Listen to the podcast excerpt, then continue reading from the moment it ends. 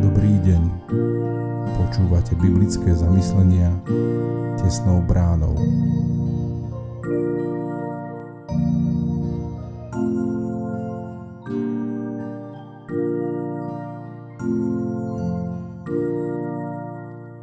Dnes je streda 5. oktobra 2022. Božie slovo nachádzame v knihe Ester v 2. kapitole od 19. po 23. verš a v 3. kapitole od 1. po 6. verš. Keď sa páni zhromažďovali po druhý raz, sedel Mordochaj v kráľovskej bráne. Ester ešte stále nepovedala nič o svojom pôvode a o svojom národe, ako jej rozkázal Mordochaj. Ester sa správala podľa príkaza Mordochajovho, kým bola v jeho opatere. V tých dňoch, keď bol Mordochaj sedával v kráľovskej bráne, rozneval sa Biktán a Tereš, dvaja kráľovskí eunuchovia zo strážcovho Prahu a chceli položiť ruku na kráľa Hašvéra. Avšak Mordochaj sa o tom dozvedel, oznámil to kráľovnej Ester a Ester to menom Mordochaja povedala kráľovi. Záležitosť sa vyriešila, vyšetrila a dokázala. Obaja boli obesení na šibenicu a pred kráľom to bolo zapísané do knihy letopisov. Po týchto udalostiach kráľ Ahašver povyšil Hamana Agského, syna Hamendatovho, postavil jeho kreslo vyššie na všetky kniežatá, ktoré boli u neho. Všetci kráľovskí služobníci, ktorí boli v kráľovskej bráne, si klakali a kláňali sa pred Hamánom, lebo tak rozkázal kráľ. Ale Mordochaj si nekľakal ani sa neklaňal. Kráľovskí služobníci v kráľovskej bráne dohovarali Mordochajovi. Prečo porušuješ kráľov príkaz? Dohovárali mu deň po dni, ale neposlúchol ich. Oznámili teda Hámanovi, aby si všimol, ako je to s Mordochajom, lebo im oznámil, že je Žid.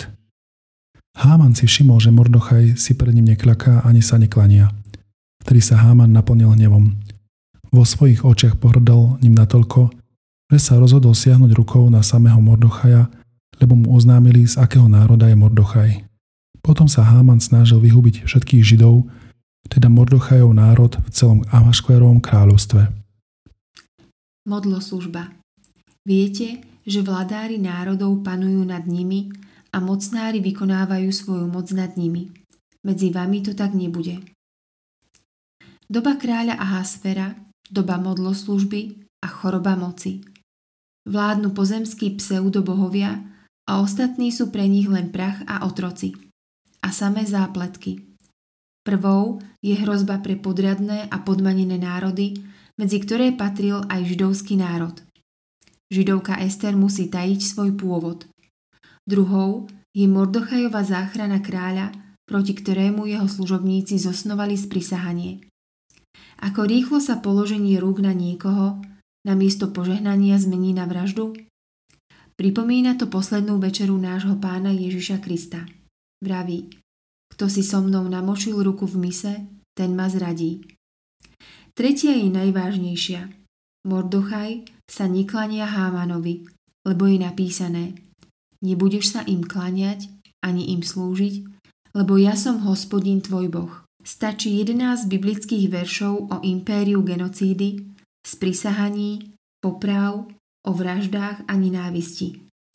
Tieto verše stačia, aby sme vierou dokázali rozpoznať nášho jediného skutočného pána a spasiteľa.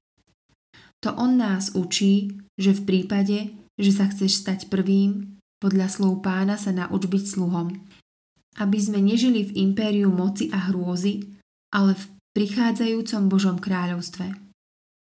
Ani syn človeka neprišiel, aby jemu slúžili, ale aby on slúžil a dal dušu ako výkupné za mnohých. Zamyslenie na dnes pripravil Jerguš Oliár.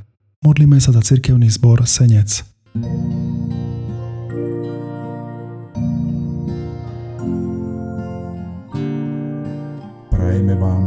požehnaný zvyšok dňa. Počúvali ste biblické zamyslenia tesnou bránou.